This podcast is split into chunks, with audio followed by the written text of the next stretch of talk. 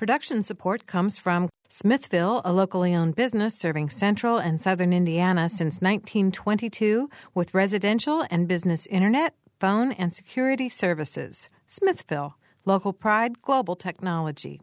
Information at smithville.net.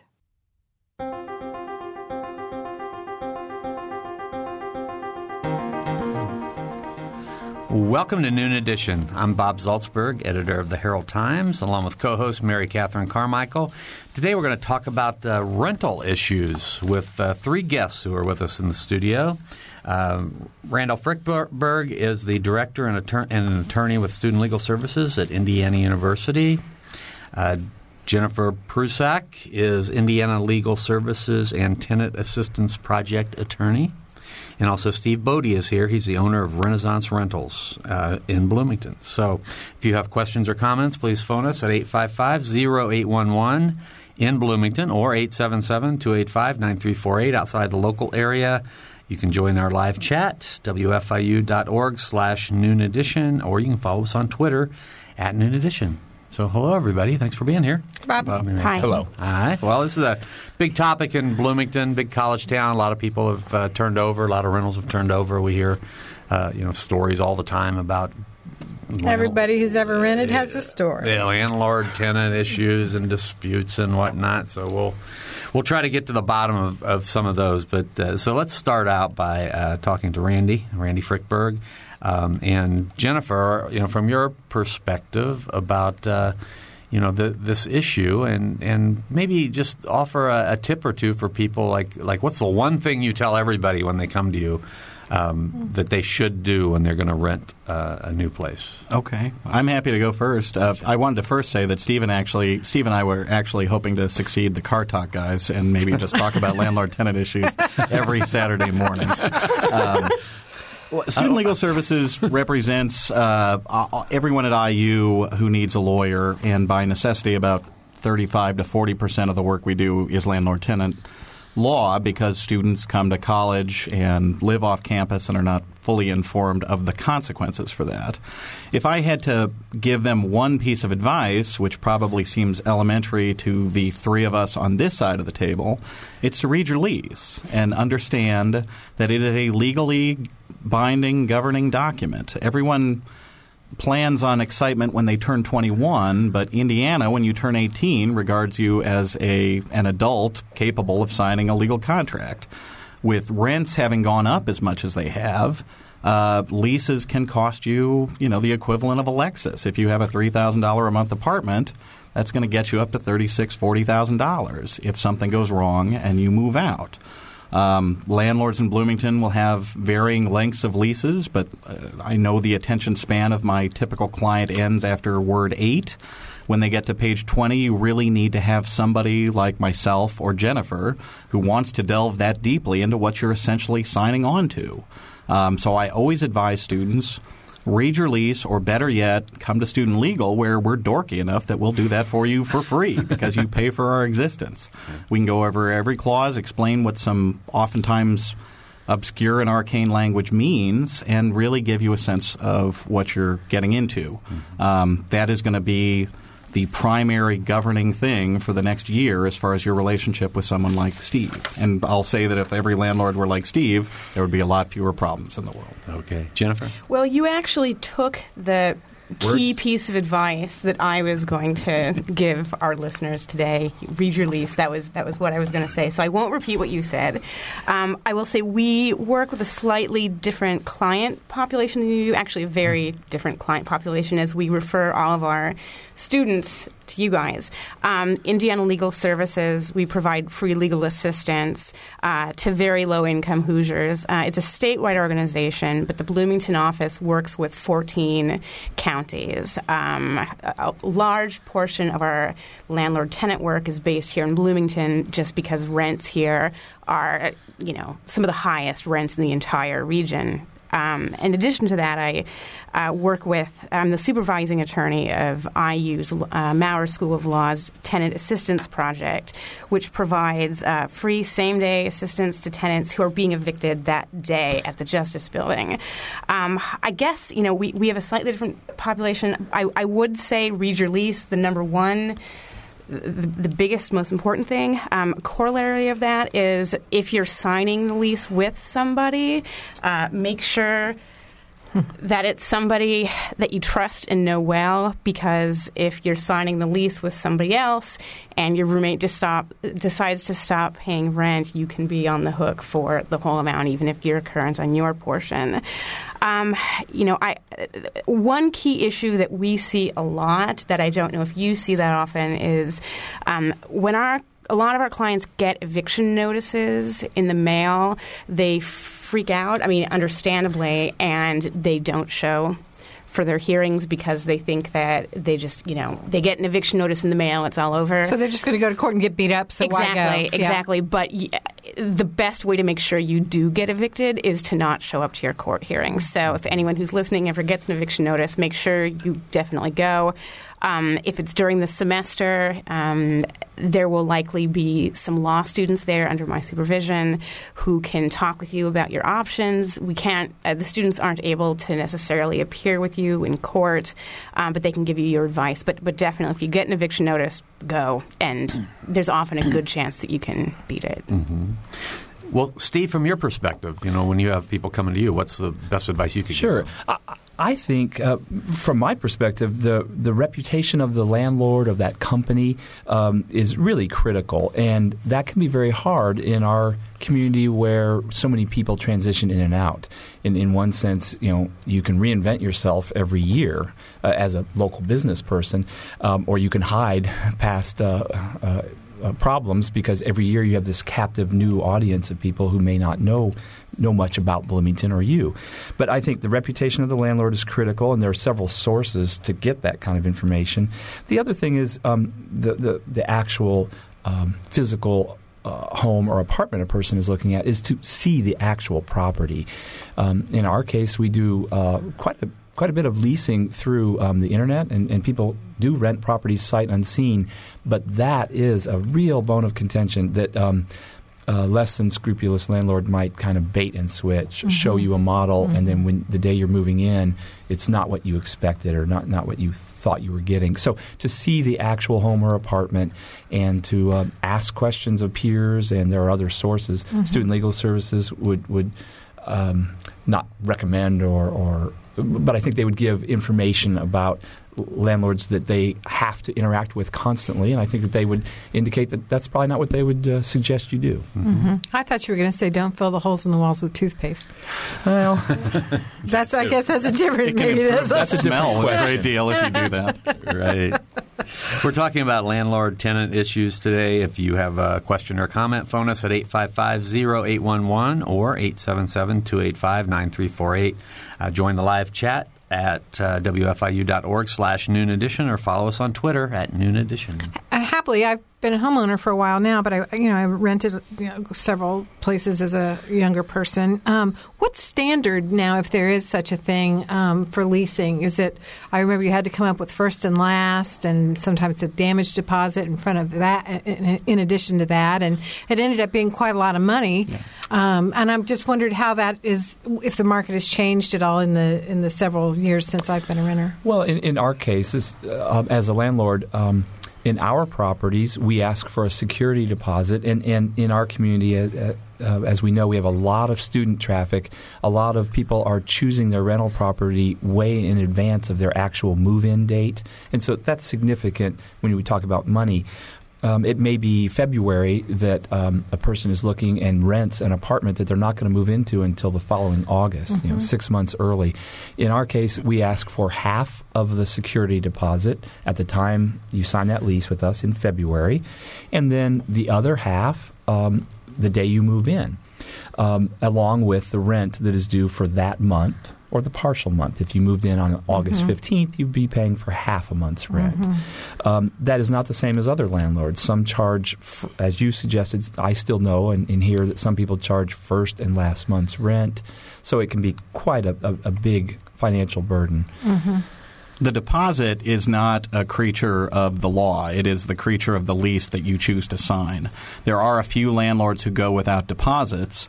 Um, frankly, student legal would have a lot less business if the deposit were not the pork chop that it is. And I will say that some non Steve Bodie landlords in town are like Dobermans going after that pork chop. And every fall we get to do the song and dance over trying to get students back their deposits that landlords will wrongly apply towards redecorating, uh, refurbishing. Your deposit is to cover what you damage. Things wear out, things run out of useful life. Landlords are not allowed to keep deposits based on that. They are to keep deposits for if you choose to play cornhole in your toilet, you choose to make a fire pit in your living room. It is not to cover the place needs painting every five years. And if every landlord uh, would actually treat the deposit as such, I might be out of business. It'd be a very happy go out of business sale at student legal, but most will try to overreach. And the fact is, with the student clientele, students will migrate to London, Paris, Chicago, and they will let the deposit go. And so it's important to me to let people know that some of us are, you know, Paying uh, attention. obsessive compulsive enough to want to get their deposit back. Um, so the deposit is entirely what you agree to with your landlord. You can negotiate it, but I'll say that landlords in this town want what they want, and they will usually get it. Some idea of what an average or, or, or maybe even the range of deposits that you've seen um, requested. I, I will usually see one month's rent be the standard. Um, some will go a little bit less because it is a marketing tool to say you have to put down less money up front, or places that rent predominantly to graduate students will sometimes say we require a lower deposit because we think you're less inclined to do the cornhole in the toilet bit. Um, but I think one month's rent is, is pretty standard. Um, and I just advise students to not forget that. And when you move in, you need to do a full survey of the condition of your apartment. I want you to take pictures. I want you to use your iPhone for something other than texting and give me a 360 video of that apartment. So when 364 days pass and your landlord says you trashed the place and you tell me it was better than when you moved in, I have some proof of that, then I'm going to tap dance down to the courthouse and work on your case. Mm-hmm. Excellent. Jennifer? anything to add? Yeah, I mean, we get a lot of clients, as, as you do, who are concerned about getting their deposit back. Um, and I would say that almost nobody that, that comes to us do, that very few people do what you've suggested. That they Oh, do. I know. Um, and it's extremely difficult for us to work with people who haven't done that at their damages hearing because it's a their word against your word situation, and it just it, it usually doesn't end well for our clients. Um, one other thing I would like to add is a lot of what we do is we advise our we advise our clients on the steps their landlords are actually required under Indiana law to to take before they're entitled to keep their deposit back. There, there's some statutory requirements they have to abide by in order to be entitled to keep it. It's not just you trash the place; they have to communicate to them within a certain amount of time exactly what was wrong with the unit. And a lot of our clients don't. I mean, they don't know that. They don't understand that, and. Um, not all of our um, landlords. I mean, our landlords don't typically. They're, they're not always renting to IU students. We're working, I think, with a different, oftentimes, group of landlords. A, lo- um, a lot of mobile home owners um, and and apartments in outlying communities, um, and they're not always as savvy about what um, the rules are in keeping de- deposits. So. We- have a couple phone calls, so let's go to uh, the phones first. And Anne is first up. Anne, Hi. hi, go ahead. Um, I had a question about the length of time a landlord has to respond to requests um, for repairs to be made. We moved into a unit that wasn't turned over when the previous tenant left, and I've um, had emails back and forth with the, the landlord, and she has not addressed many of the issues, including you know new locks that were placed on the doors. We still don't have keys to it. Um, so is there a length of time? I contacted HAND, and they said several weeks, but it's kind of ambiguous. So. I and this is Randy Frickberg. Um, the law is not as clear as lawyers would like it to be. Your mm-hmm. landlord has a reasonable amount of time Yes. to correct deficiencies. I mm-hmm. would never say several weeks. Mm-hmm. And I would say if it's something that affects the health and safety, that you're entitled to have that corrected almost immediately. Something like having a door that locks is covered in the Bloomington Housing Code, Right. and you're entitled to have the security of that. And Yeah. I, if you're an IU student, talk to me sometime. We we have a deadbolt that locks, but the Okay. the knob key doesn't. But that's a specific thing. But also, like the front steps are are I would consider hazardous. So is there like a code for you know rise over run? It's an old you know building. They're limestone steps. Right. So I mean, hazardous and safe are are kind of vague terms. Right, but that's why you have lawyers. Um, Mm-hmm. No, the the housing code says your place has to be safe, Mm-hmm. and the state law says that things have to be fixed in a reasonable amount of time. That obviously is up That's to a judge if need be, but I am happy to. For IU students, I'm happy to say that reasonable is a hell of a lot faster than several weeks. No slight to HAND, who is a great uh, organization. Yes, they are very helpful. And kudos to you, Anne, for knowing about Rise Over Run. Yeah, I Oh, didn't know yeah, that either. Yeah.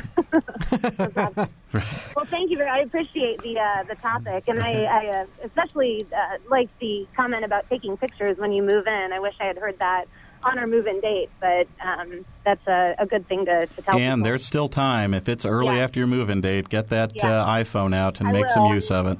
I'm headed there now. so- Excellent. All Thank you very much for your help. All right. Thanks, Ann. Good luck, Ann. All right, 855-0811-877-2859-348. Uh, the live chat, wfiu.org slash noon edition. Camilla is next. Camilla? Let's see. Yeah, Camilla, go ahead. Hello. Hi. The case concerns a divided house that's rental with uh, a tenant who would like to renew the lease, uh, perhaps several times. And the problem occurs outdoors. Uh, over time, uh, mowing practices leave the grounds uh, bare, which causes dust. Uh, soil erodes, and even uh, the roots of old trees are exposed. I understand that complaints about uh, rental properties cannot be made anonymously. So, what can be done to correct the uh, mowing, uh, get the yard in a less uh, vulnerable to erosion condition? So this is the, the landlord is doing the maintenance on the property, the mowing yeah, and whatnot? Yeah. And we're scalping it. Uh-huh. Yeah. Okay. Jennifer? Um, well, I, I just have sort of a follow up question. Are you the. In, do you live there? Are you Uh-huh. a neighbor? Okay, okay. I, I wasn't sure um, from your question if you were a concerned neighbor or. So you're, you're the tenant? That's right. Okay. So, um, I guess I mean, have you have you spoken with the landlord? I mean, have you expressed your concerns to the landlord? Yeah, it hasn't been uh, possible to obtain a change that way. Okay. My knowledge of the housing code, Camilla, is that your landlord has to keep your yard in, in reasonable graded shape so that your so that erosion uh, doesn't essentially cause what's called waste to the property. If it's more of an aesthetic thing, that is going to have to be something you you cover, you know, in a reasonable discussion with your landlord. But if it is so severe um, that essentially your yard is is drifting away, I think that you would. I, I think that a lawyer would be able to say that that's in violation of the housing code. Thank you. I'll uh, be able to follow up on that then. Excellent. All right. Okay. Bye Thanks bye. a lot for the call. Okay, and we've had um, Lisa Abbott from the Housing and Neighborhood Development Department. She's the director. Um, has written in, and she's um, if you're online following us at Indiana, IndianaPublicMedia.org slash Noon Edition, um, you can get the link. Um, but in the meantime, I'm going to read what she wrote to us. Um, well, I am, except it just moved. All right, let's try it again. uh, to file a complaint, a citizen of Bloomington can can be a tenant, landlord, or interested citizen can call the HAND office at 349 3420 and request a complaint inspection. All rental complaints must be signed by the person issuing the complaint. We will ask if the landlord or tenant has been contacted and if they have had a reasonable amount of time to respond to the concern. If they have, then we will schedule a complaint inspection. We will call the landlord or tenant and let them know that we have scheduled a complaint inspection for X day at X time. If we find the complaint to be valid, we will issue a report to the appropriate party and give them a compliance deadline. The deadline will depend on what we find. The landlord tenant, landlord or tenant, will contact HAND to schedule a reinspection once the issue has been resolved within the compliance period. If they do not comply within the compliance period, we will refer them to the legal department for action. Most of the time, it is complied within the compliance period. And that, again, is from Housing and Neighborhood Development Director Lisa Abbott. And I would just say Lisa is a wonderful person, and HAND is an outstanding office and a resource that too few people know about. And I would just give a shout out to Lisa Abbott, who's doing wonderful work in trying to upgrade the safety of you know what is primarily student housing by requiring with the city considering a requirement of hardwired smoke detectors. And I know that the landlords have a paid lobby, the apartment association, who is opposing that. Um, we're only seven, eight months removed from Renee Orrin, who died at Terra Trace in a tragedy that, I think would have been prevented had that ordinance been in place and followed. Um, I really wish IU students and especially their parents would become a little more energized about an effort to protect them from one of the more glaring hazards that students can have to deal with, where they would have a smoke alarm that's actually wired into the power supply, mm-hmm. giving them much more protection if a if a fire broke out and alerted everyone. I'd applaud Mr. Zaltsberg from last October 13th when his paper supported that. I think they've backed off on it a little bit, considering costs. Um, I think there's a family of Renee Orrin and Gary who would say that a little bit of cost is certainly worthwhile uh, when you consider the potential consequences for that. So thanks to Lisa Abbott and HAND for taking some bullets on that from a, an organized and well funded uh, lobby. Um, and I hope that IU students will try to counteract that in the next two meetings that we're going to have. What's the uh, what's the current um, ordinance for smoke detectors in apartments? You have to have a certain number of smoke detectors, and they need it's it's okay for them to be battery operated, which makes them very easily disabled. And a lot of your readers, Bob, who post anonymously, seem to think that you should have the death penalty for the crime that everyone has committed, taking the battery out of your smoke detector. Uh, a lot of areas, Madison, Wisconsin, St. Paul, Minnesota, have passed laws that require it to be wired in. It protects people. It protects people from themselves essentially when they burn their pizza, which I have done, or burned you know a hard boiled egg, which I have done, from taking out the smoke detector battery, not replacing it, and then dying essentially. And that's what happened on October first. So we don't now have hardwire smoke detector requirements. That's not legally required. Some places do it, and hallelujah for those who do, but that is not the law. We're going to have a meeting, I think, on September 14th or 19th, and then October 2nd. Uh, I went to the first one. The landlords were out in force, and the people supporting that ordinance were few and far between. I, I wish that IU students and especially their parents uh, would take up that cause um, because it's a very easy, albeit expensive, way to ensure greater safety. Mm-hmm. Steve? Oh, I, I, was just going to add that, um, in fact, um, the smoke detector ordinance that um, laws that apply to rental properties. Um, I, I'm no code expert, but basically, when you build a property, you have to meet the current electrical code. So it's not the case that all apartments, or probably even the majority of apartments in our community, only have a battery uh, operated smoke detector. In fact, almost uh, all of our 625 rental properties that I own have hardwired, interconnected with a battery backup smoke detectors. And you will find that to be the case in any property that was built since that code changed. Um, and I, I, don't know the date, but it's like uh, mid 80s. So older properties are the ones that would be mostly affected. Um, an older property, older than, say, 1985, very likely has smoke detectors, um, if it's a, a, registered rental property in Bloomington and it's been inspected, they've insisted that you have smoke detectors, which is appropriate, and they are battery only.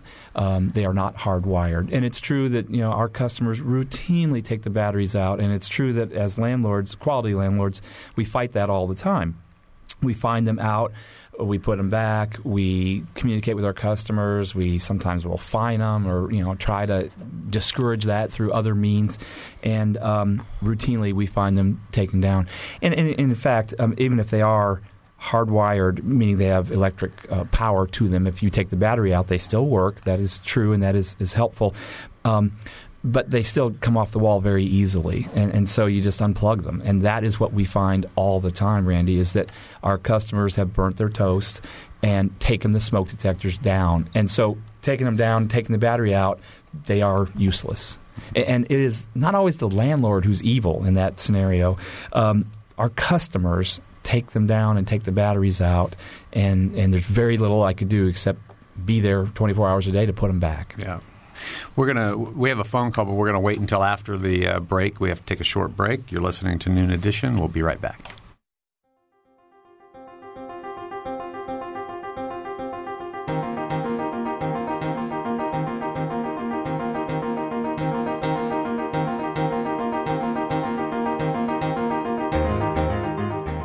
This is Noon Edition on WFIU. Production support comes from Smithville. Information at smithville.net. You can take WFIU with you by downloading podcasts directly to your PC, Mac, or MP3 player. Programs such as Noon Edition, Ask the Mayor, and Harmonia, and short features like Kinsey Confidential, the Ether Game musical mini quiz, and play and opera reviews are all available on demand. Pick them up at WFIU.org. And have you heard WFIU's news features? The WFIU News Team brings you expanded and in depth reports on topics affecting South Central Indiana. Catch the Friday feature just after 8:30 during morning edition, just before noon edition, and at 5:45 during All Things Considered. They're also archived on our website, wfiu.org.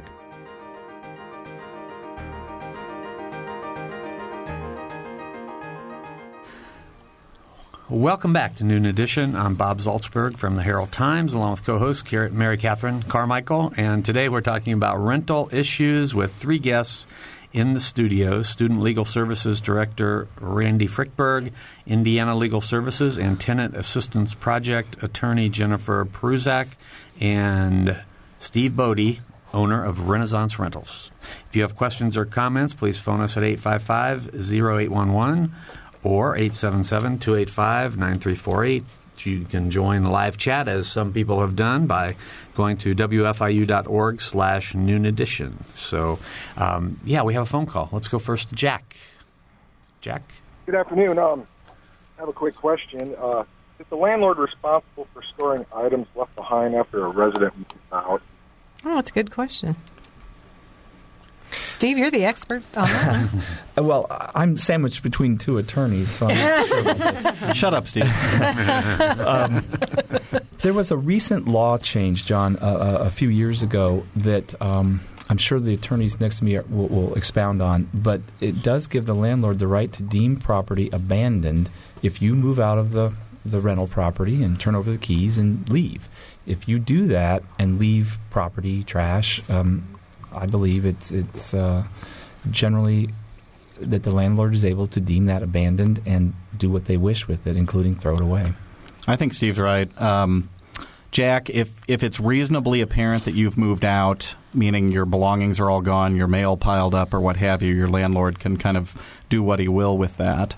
Um, if it's uh, if you haven't abandoned but you leave property behind, your landlord, in short, has to store that for a period of time, uh, and you can claim it through a, a, timetable that's set forth in the law.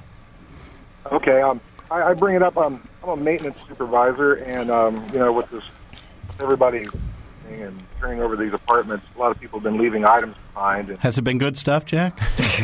oh well, sometimes it's like birth certificates or oh. baby pictures, you know. And, and oh my. You're still allowed to be a nice guy, Jack, and let somebody know sure, if the sure. management has the address. I mean, that's that's just being a good guy. Yeah, well, absolutely. But but but then again, um, oh, sometimes it's large furniture, sure. and and we store it for a certain amount of time. We store it, actually, it's our policy to store it for 30 days, and um, uh, we would charge a fee if anybody came back to reclaim the property.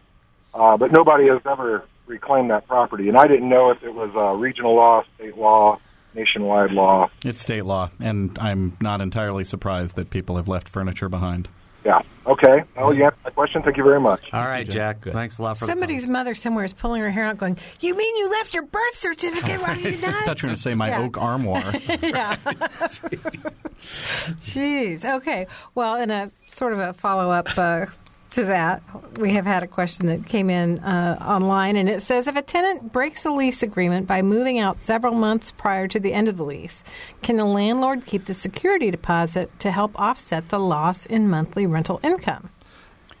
I think the answer to that's yes. Uh, If you, as we've talked about earlier, if you sign a lease, it's it's uh, generally in Bloomington these are term contracts. They start one day and they end another day, and you're responsible. In our, in our example, maybe the rent's five hundred dollars a month. You're responsible to pay that every month, including the months that you took off and left early. Um, that may not seem fair or appropriate, but as Randy mentioned in his example, if you sign the contract for forty thousand dollars, you you're obligated You're on the to hook pay for it. 40 I, grand. I will add one additional thing. Um, if I mean the, the landlord has a duty to mitigate their losses um, and use their best efforts to re-rent the unit. Absolutely. If they're able to turn around and re-rent it the next month, they cannot. You know, They can't right, collect but how rent. can you Right. tell for? I guess I guess if everybody's all their belongings are gone, Well, the, the way it, it, it's not always um, easy. Um, if, if, if a customer leaves a note and the keys and tells you, "I'm I'm sorry, but I'm taking off and I don't have any money," you know. I mean, you were just notified that the, the unit is abandoned, it's vacant. Go do your thing. Which Jennifer is absolutely right. We have an obligation as landlords to mitigate damages, which means try to re-rent the apartment as soon as possible. And when and if you do, I can't double dip. I can't charge Randy rent and uh, when he's left and charge Jennifer, even though she just moved in. Um, but what happens, unfortunately, is is usually a little, little trickier than that. Um, you don't know that somebody has left, and you usually don't know until it's rent collection time if that's monthly for you, and you don't get rent, and so you you don't get rent. You send a letter, and email, and other communications. You get no response. Prudent landlord should go knock on the door and then eventually open the door and you know there's one crumb in the corner and there's no rent and there's no communication you're pretty pretty uh, confident that that unit's been abandoned.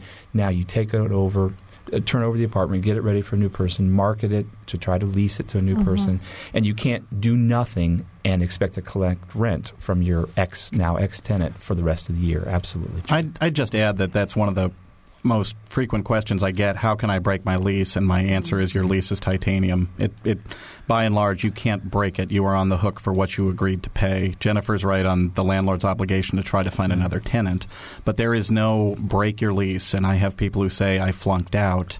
Uh, I'm moving abroad. You can be hard for your landlord to find, but your landlord most of the time will track you down, and you will not only forsake your deposit, you will keep paying your rent until your lease is up. Okay, which leads us to the topic of subletting. Uh, some people, under those circumstances, they flunk out. They need to find somebody then who will move in and, and pay their rent if, since they won't be there living there. What are the common rules about that? Um, does do most landlords um, allow subleases, or how does that work? I think I think most do. Um, our lease has a clause that says we won't unreasonably withhold the the option for you to sublease your apartment. Um, but that's a term that we expressly put in the lease, and I'm, I'm I believe in Indiana you can contract anything in or out. So you, that needs to be a clause in the lease, as Randy and Jennifer talked about. You need to look at that on the up on the front end, but. Um, yes, then then our customers are able to find someone else who would be as qualified or more qualified than themselves, and that's an important little phrase. They can't bring in Jack the Ripper and then take off to go to Europe. That won't work. Um, so we, in our case, still want to um, qualify this applicant, this prospective tenant, and make mm-hmm. sure they are also qualified to move in. And then there's a little process in our case, and you sign a sublease form, and that person who then took off and went to Europe is still obligated.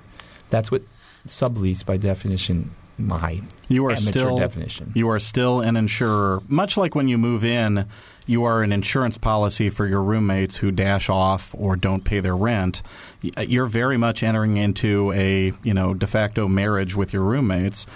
Uh, to pay the bills, and if your roommates run out on you and you're still in Bloomington, guess who's paying the entire rent? It's you. And on subleasing, a lot of people think, or a lot of students think, when they get the sublease signed, that they somehow have eliminated themselves from the equation. You have not. You are still on the hook. Your wallet is still very much in play. I had a sublease case this morning where a student subleased to somebody who then went to jail on a felony, and we uh-huh. had to tell him a ver- the very bit of bad news that he would pay while somebody was doing time. Um, Steve's right on the landlords will usually give you reasonable consent.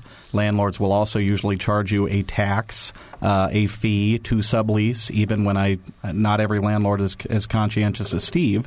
I think that fee goes right into their pocket as just one more revenue stream that student tenants provide.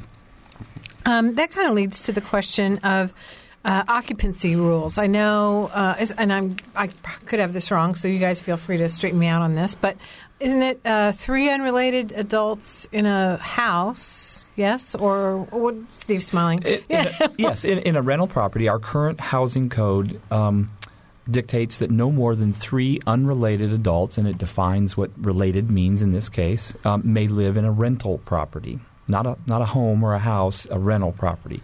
So. Um, could be an apartment, could be any, well, or a, or a my house. suggestion is you could have a commune and have a lot of unrelated adults potentially, but not if it's a rental property. Mm-hmm.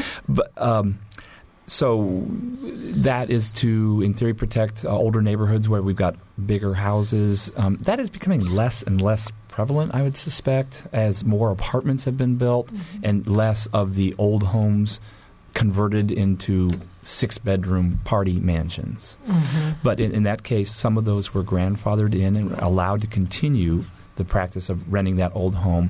But generally speaking, new properties um, have to follow that rule unless they have an exception. There are new four bedroom units being built that are granted. Um, the ability to rent to more than three unrelated adults. So the Roach Motel lives on. I guess so. yeah, oh, yeah, absolutely. This is a, a, different topic entirely, but I'm wondering, um, Jennifer, do you suggest recommend to your clients, and I, I, know that you deal with a lower income population, yes. so it may be um, more of an issue, but um, do you recommend that they purchase renter's insurance, and is that effective if people do choose to purchase that? I think everybody should purchase renter's insurance. Absolutely. Um, I think that it's. Pro- I mean, my experience has been that that's pretty darn low on Mm-hmm. the list of my clients' priorities. I mean, I work with a lot of individuals who are in subsidized housing, a lot of people who um, have Section 8 vouchers to help pay the rent, and they're worried about I mean, everybody, yes, should buy renter's insurance. I it's just lower on their it's just not priority something list, and that's understandable. that they can sure. Right after food. Right. Yeah. Right. Right. Yeah. Right. Well, okay. What about do you, do you recommend that to students Absolutely. who come to see you? You say buy renter's insurance. Sure, renter's insurance is ridiculously cheap, yes. and with the, I mean, students come in with technology and price tags on items that are far beyond what I could even dream of in 1992. Mm-hmm. Um, if you're paying fifteen dollars a month, you, you get a rider on your your parents' homeowners insurance to cover your rental goods. That's going to give you some measure of protection in the event of fire, flood, sometimes theft.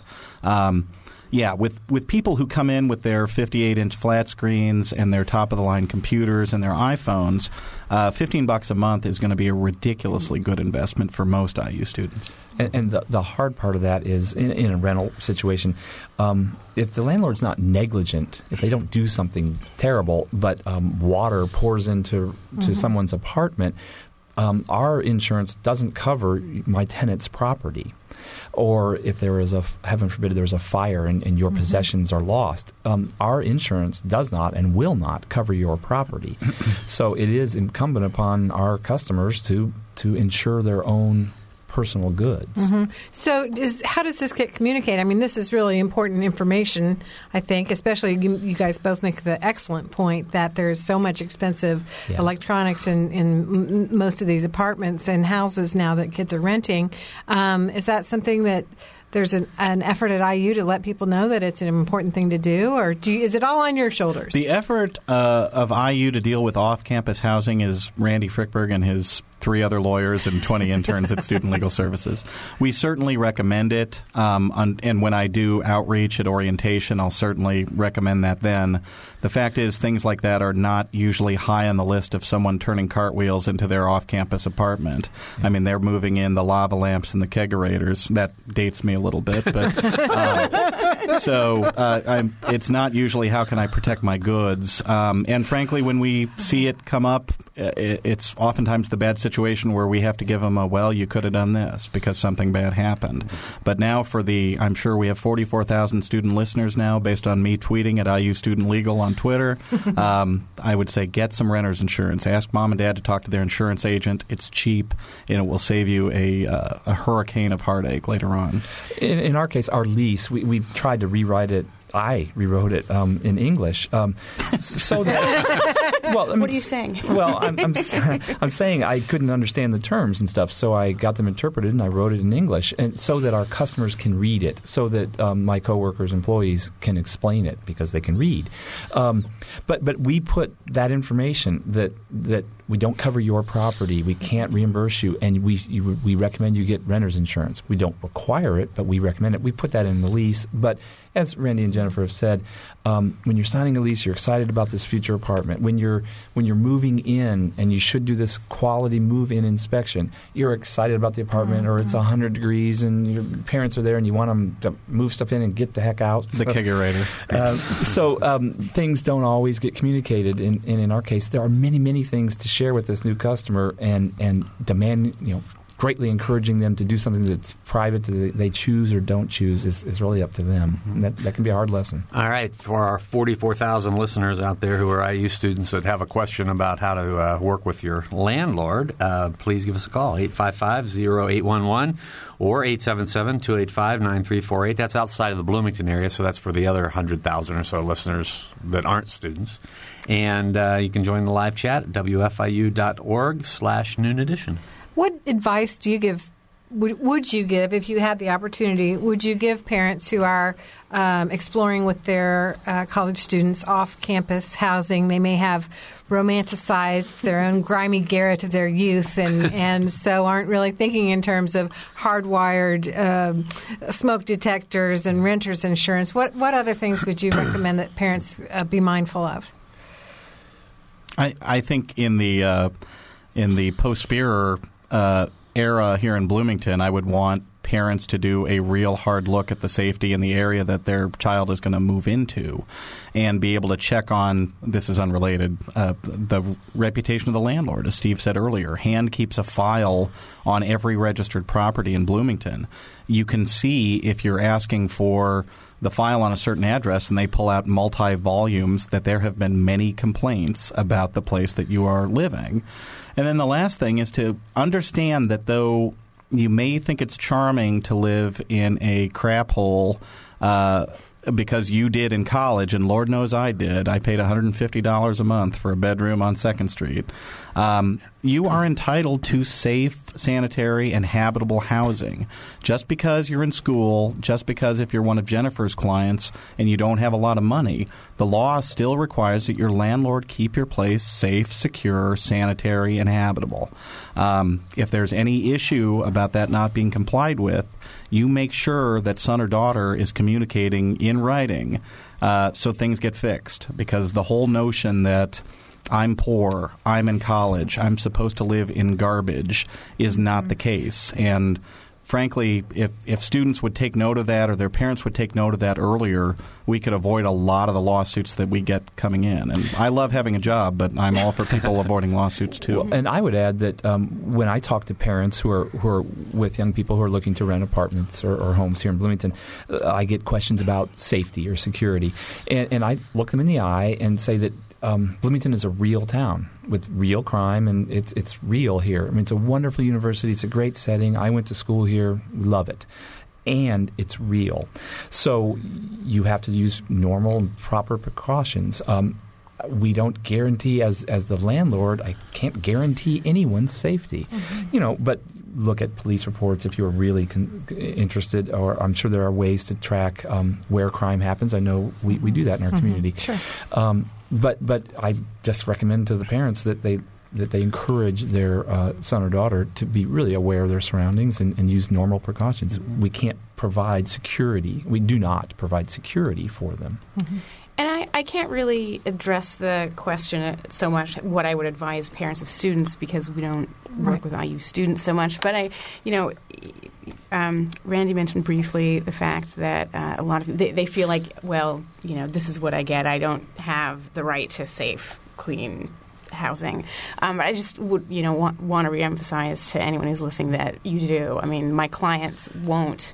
I mean, I, I have clients who are living with holes in the floor, um, heat that doesn't work, and they just feel that, well, you know, I, I'm a, tenant, I'm on section, I don't really have the right to something that meets, you know, city code or that is safe, and that's just not true. So. Right. Everybody, every every dwelling should reach city code. I remember looking about I don't know, 20 years ago, I was helping a friend look for an apartment here in Bloomington, and um, there were I, at least a half a dozen students there at the same moment looking at this half of a older, very much older home.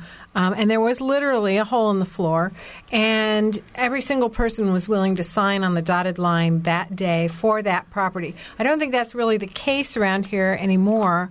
Um, I think I'd like to hear from you guys how you've seen the rental market evolve in the last 20 years. I'm smiling because um, um, w- w- I- in in the landlording business, we have uh, the whole the whole gambit of customers from ones who will never call us. I mean, we don't know who they are practically. Um, we met them when they moved in, and then they never call us. The water could be broken and running out the front door, and they still wouldn't call us. And then I have customers who who know my cell phone and know me by name and call all the time and and, and uh, ask me to do things like come wash their car. You know, I mean, kind of you, you laugh, but that's true. Steve, it's the black Acura outside. um, that we, in our case, you know, it's funny. I think this may be, um, I don't know how accurate this is, but I think the better you do, the more requests you get. I mean, the nicer the property it is, the more requests we get to keep it exactly that way. And, and, and I'm proud of that in, in our personal case that we have very, very nice properties. We work very hard to maintain them. We do tenant selection. We screen people before we elect to rent to them. And all that seems to equal a, a pretty good result. But um, that is not the case if it's a, if it's a terrible, yucky old house. That landlord is not taking care of it, and it's in a whole different category.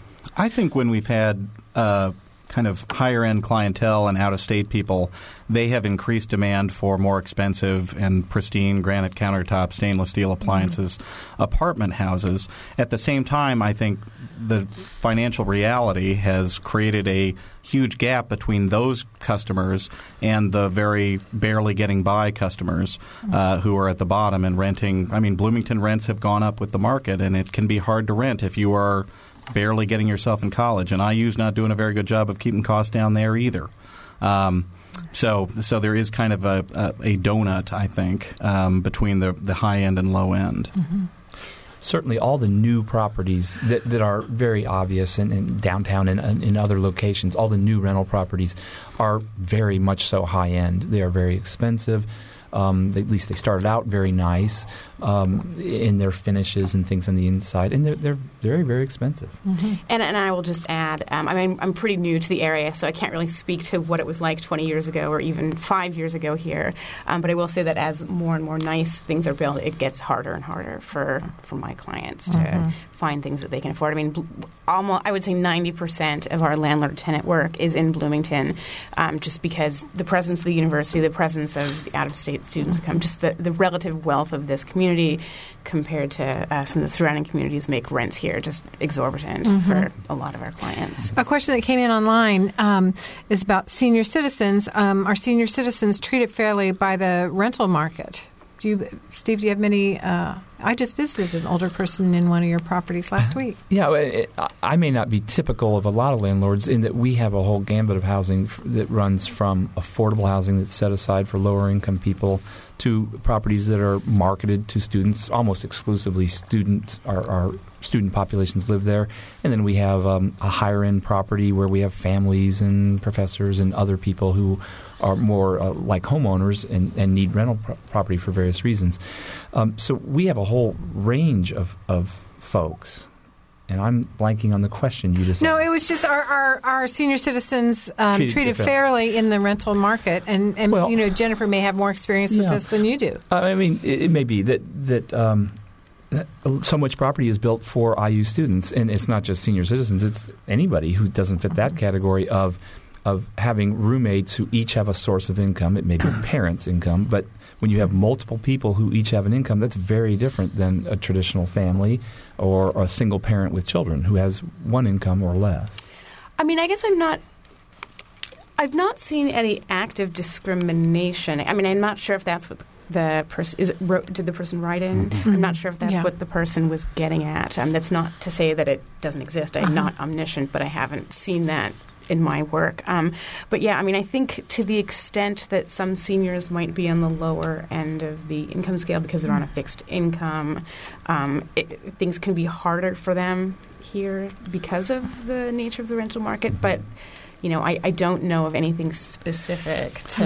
I- If somebody with as gray a hair as mine walked in and wanted to rent an apartment at one of our predominantly student complexes, I, I think you know, we're all human. They might get some stares from our leasing Well, I'd look them up on the re- some Yeah, regi- right. yeah criminal registry and make sure they No, weren't weird. they wouldn't fit the the uh, the typical um, profile of, of who who we normally are leasing to and who we are marketing to. But we rent to them. We had a 92 year old lady who was quite a pistol and lived in, in a student property, and um, have to be. and she wasn't Yeah, right. grandmotherly though. She wasn't particularly nice to everyone. My grandfather loves living at the villas. Um, but Yes. all that I would say to that is Bloomington and Indiana is very different than a lot of other areas, and it's hard to convince students of this. We don't have rent control.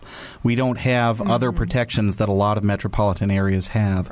Indiana is very uh, wild, wild west. You you get what you can pay for, uh, but there are not a lot of kind of institutional constructs to keep things uh, keep rents low or to really enhance tenant power in this town. That's why uh, I get a little vehement, probably over here on this end of the table, as far as advocating for students, because you know the Jennifer Prusaks and the Randy Frykbergs of the world are really one of the only checks against some of the forces that that can really uh, hurt tenants. We have less than a minute to go, and I want. It, I know you've talked about how it's really important to read the lease, but uh, Randy and Jennifer, I mean, when people, what just if you can give me a very quickly, like what's something that people often overlook that is in a lease that you know you know they come to you time and time again with this problem, very quickly. Uh, one thing that I we late fees. Oh, okay. um, They're often in the lease. I mean, they're always in the lease, um, but it's often not the first thing. Um, and so our tenants are being evicted, and they admit they owe some back rent. They don't have a defense to the eviction, but they're confused as to why there's like a couple hundred extra dollars I tacked onto it. So those are late The- fees, okay. I The mean, most- that's The most Very important thing that I see is um, multiple occupancy. When you have two or more people, they are partners and they, they are responsible for each other's actions. okay. Read your lease, take pictures, and document things in writing. I'm done. Okay, we are out of time. Thank you very much to Randy Frykberg, uh, Jennifer Pro- Prusak, and Steve Bodie. For Mary Catherine Carmichael, Gre- producers Gretchen Frazee and Julie Raw, and engineer Mike Pashkash, I'm Bob Zaltsberg. Thanks for listening.